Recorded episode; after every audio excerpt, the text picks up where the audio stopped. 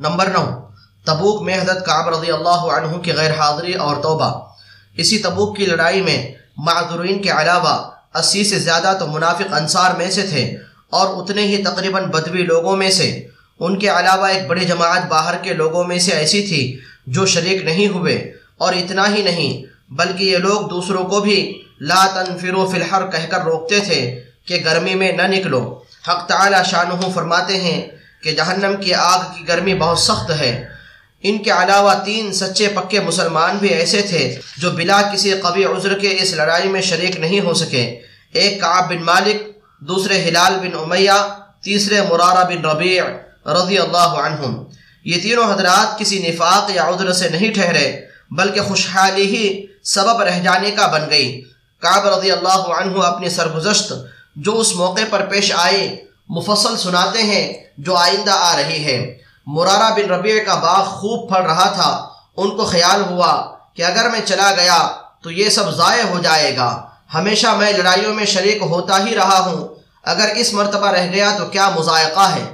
اس لیے ٹھہر گئے۔ مگر جب تنبع ہوا تو چونکہ باغ ہی اس کا سبب ہوا تھا، اس لیے سب کو اللہ کے راستے میں صدقہ کر دیا۔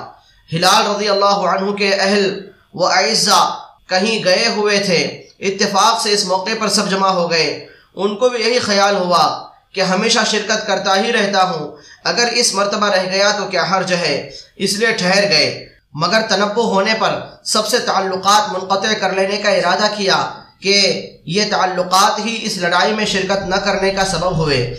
حضرت کعب رضی اللہ عنہ کا قصہ احادیث میں کثرت سے آتا ہے۔ وہ اپنی سرگزشت بڑی تفصیل سے سنایا کرتے تھے۔ وہ فرماتے ہیں کہ میں تبوک سے پہلے کسی لڑائی میں بھی اتنا قوی و مالدار نہیں تھا جتنا کہ تبوک کے وقت تھا۔ اس وقت میرے پاس خود اپنی ذاتی دو اونٹنیاں تھی اس سے پہلے کبھی بھی دو اونٹنیاں میرے پاس ہونے کی نوبت نہیں آئی۔ حضور اکرم صلی اللہ علیہ وسلم کی ہمیشہ عادت شریفہ یہ تھی کہ جس طرف لڑائی کا ارادہ ہوتا تھا، اس کا اظہار نہیں ہوتا تھا، بلکہ دوسری جانبوں کے احوال دریافت فرماتے تھے۔ مگر اس لڑائی میں چونکہ گرمی بھی شدید تھی اور سفر بھی دور کا تھا۔ ان کے علاوہ دشمنوں کی بھی بہت بڑی جماعت تھی، اس لیے صاف اعلان فرما دیا تھا تاکہ لوگ تیاری کر لیں۔ چنانچہ مسلمانوں کی اتنی بڑی جماعت حضور صلی اللہ علیہ وسلم کے ساتھ ہو گئی کہ رجسٹر میں ان کا نام بھی لکھنا دشوار تھا اور مجمع کی کثرت کی وجہ سے کوئی شخص اگر چھپنا چاہتا کہ میں نہ جاؤں، نہ پتا چلے تو دشوار نہ تھا۔ اس کے ساتھ ہی پھل بالکل پک رہے تھے۔ میں بھی سامان سفر کی تیاری کا صبح ہی سے ارادہ کرتا، مگر شام ہو جاتی اور کسی قسم کی تیاری کی نوبت نہ آتی۔ لیکن میں اپنے دل میں خیال کرتا کہ مجھے وسعت حاصل ہے، جب ارادہ پختہ کروں گا، فوراً ہو جائے گا۔ حتیٰ کہ حضور اقدس صلی اللہ علیہ وسلم روانہ بھی ہو گئے اور مسلمان آپ علیہ السلام کے ساتھ ساتھ، مگر میرا سامان سفر تیار نہ ہوا۔ پھر بھی یہی خیال رہا کہ ایک دو روز میں تیار کر کے جا ملوں گا۔ اسی طرح آج کل پر ٹلتا رہا، حتیٰ کہ حضور صلی اللہ علیہ وسلم کے وہاں پہنچنے کا زمانہ تقریباً آ گیا۔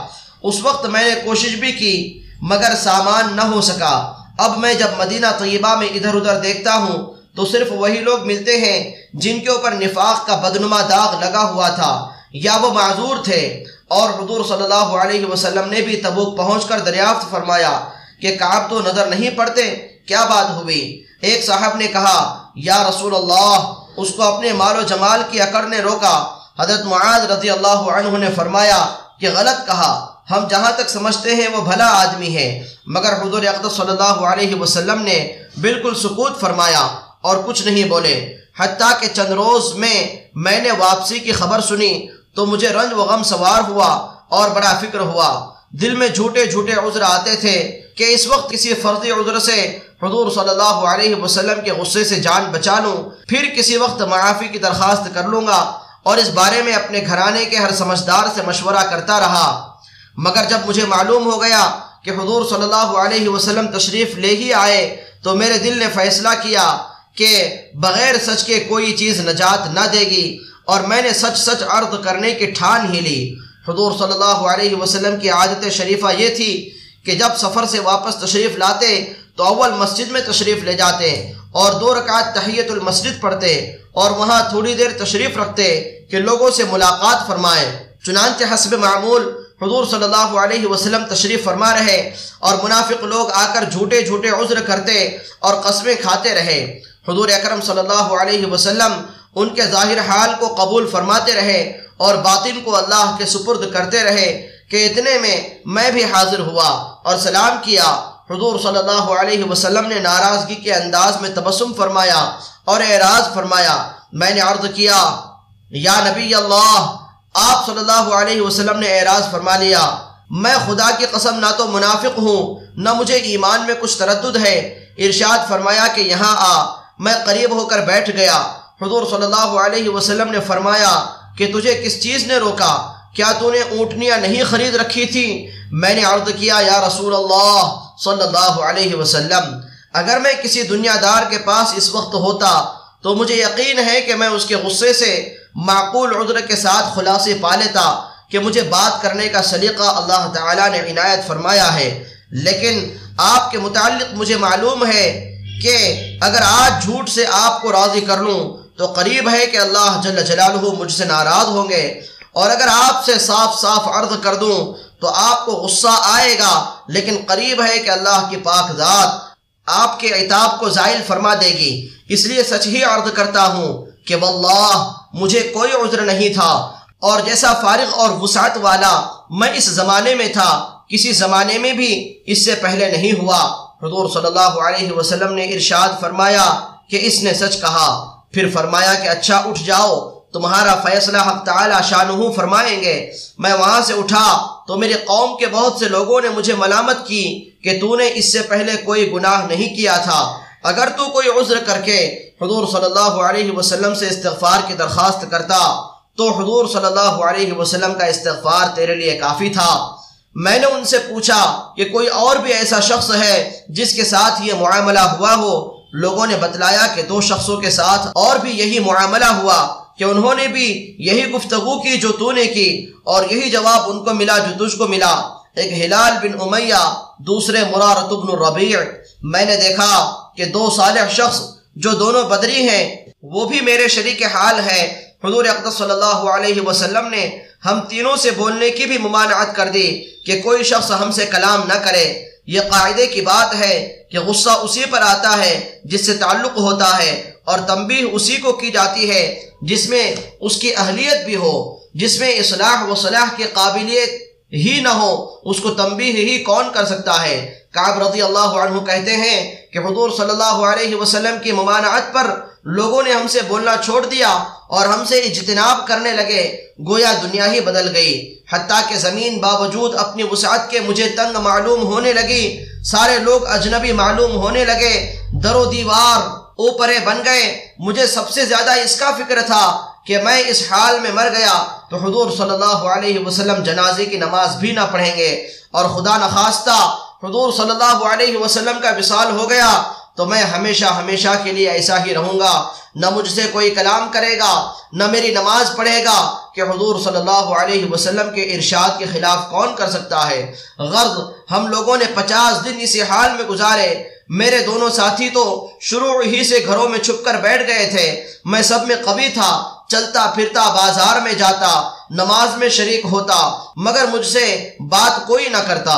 حضور صلی اللہ علیہ وسلم کی مجلس میں حاضر ہو کر سلام کرتا اور بہت غور سے خیال کرتا کہ حضور صلی اللہ علیہ وسلم کے لب مبارک جواب کے لیے ہلے یا نہیں، نماز کے بعد حضور صلی اللہ علیہ وسلم کے قریب ہی کھڑے ہو کر نماز پوری کرتا اور آنکھ چرا کر دیکھتا کہ حضور مجھے دیکھتے بھی ہیں یا نہیں۔ جب میں نماز میں مشغول ہوتا تو حضور مجھے دیکھتے اور جب میں ادھر متوجہ ہوتا تو حضور منہ پھیر لیتے اور میری جانب سے اعراض فرما لیتے۔ غرض یہی حالات گزرتے رہے اور مسلمانوں کا بات چیت بند کرنا مجھ پر بہت ہی بھاری ہو گیا۔ تو میں ابو قطادہ رضی اللہ عنہ کی دیوار پر چڑھا۔ وہ میرے رشتے کے چچازاد بھائی بھی تھے اور مجھ سے تعلقات بھی بہت ہی زیادہ تھے۔ میں نے اوپر چڑھ کر سلام کیا۔ انہوں نے سلام کا جواب نہ دیا۔ میں نے ان کو قسم دے کر پوچھا کہ کیا تمہیں معلوم نہیں کہ مجھے اللہ اور اس کے رسول سے محبت ہے؟ انہوں نے اس کا بھی جواب نہ دیا۔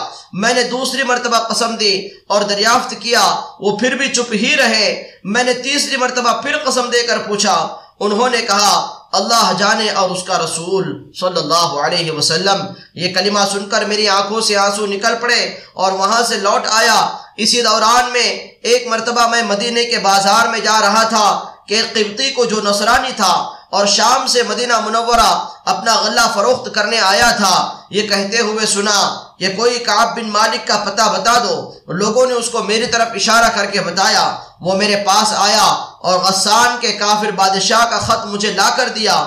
اس میں لکھا ہوا تھا، ہمیں معلوم ہوا کہ تمہارے آقا نے تم پر ظلم کر رکھا ہے۔ تمہیں اللہ ذلت کی جگہ نہ رکھے اور نہ ضائع کرے۔ تم ہمارے پاس آ جاؤ، ہم تمہاری مدد کریں گے۔ دنیا کا قاعدہ ہوتا ہے کہ کسی بڑے کی طرف سے اگر چھوٹوں کو تنبی ہوتی ہے تو ان کو بہکانے والے اور زیادہ کھونے کی کوشش کیا کرتے ہیں۔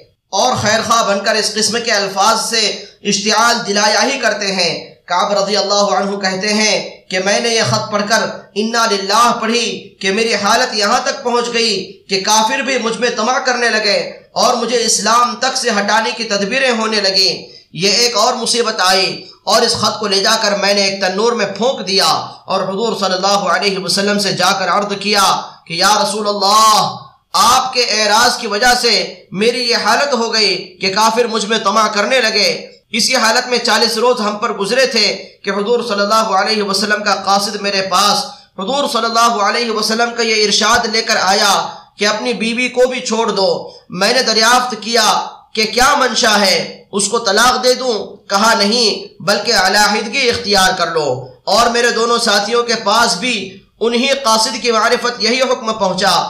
میں نے اپنی بیوی سے کہہ دیا کہ تو اپنے میکے میں چلی جا، جب تک اللہ تعالی شانہ اس امر کا فیصلہ فرمائے، وہی رہنا۔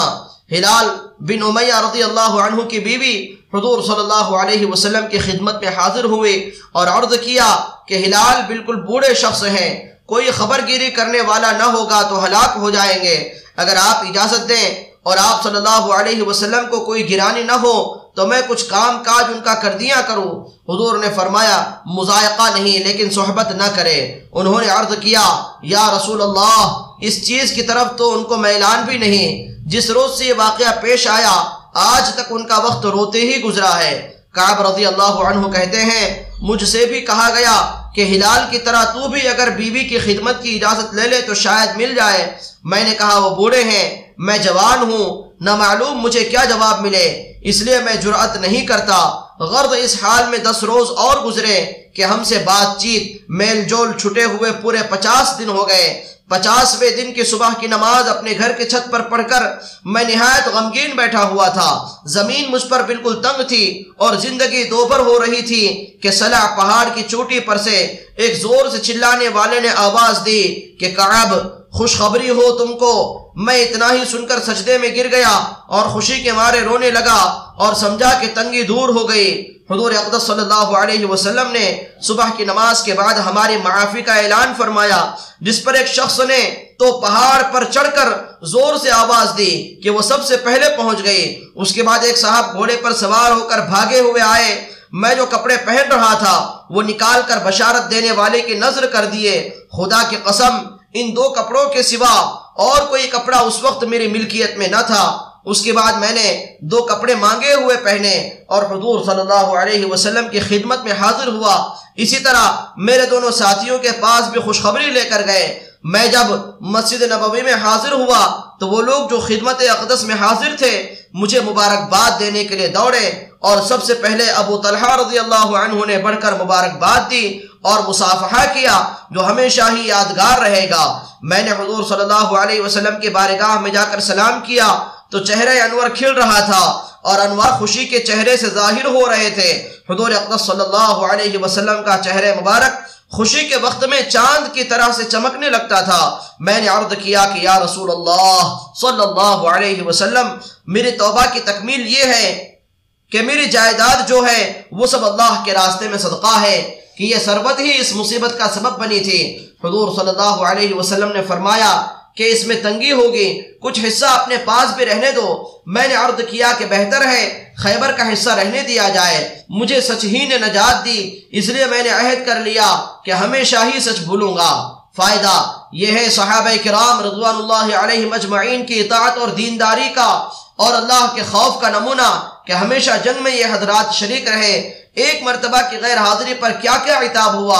اور اس کو کس فرما برداری سے برداشت کیا؟ کہ پچاس دن رو کر گزار دیے اور مال جس کی وجہ سے یہ واقعہ پیش آیا تھا، وہ بھی صدقہ کر دیا اور کافروں نے تمع دلائی۔ تو بجائے مشتعل ہونے کے اور زیادہ پشیمان ہوئے اور اس کو بھی اللہ کا عطاب اور حضور کے اعراض کی وجہ سے سمجھا کہ میرے دین کا ضعف اس درجے تک پہنچ گیا کہ کافروں کو اس کی تمع ہونے لگی کہ وہ مجھے بے دین بنا دیں۔ ہم لوگ بھی مسلمان ہیں۔ اللہ اور اس کے پاک رسول صلی اللہ علیہ وسلم کے ارشادات بھی سامنے ہیں۔ بڑے سے بڑا حکم نماز ہی کا لے لو کہ ایمان کے بعد اس کے برابر کوئی چیز بھی نہیں۔ کتنے ہیں جو اس حکم کی تعمیل کرتے ہیں اور جو کرتے ہیں وہ بھی کیسے کرتے ہیں؟ اس کے بعد زکوٰۃ اور حج کا تو پوچھنا ہی کیا کہ اس میں تو مال بھی خرچ ہوتا ہے۔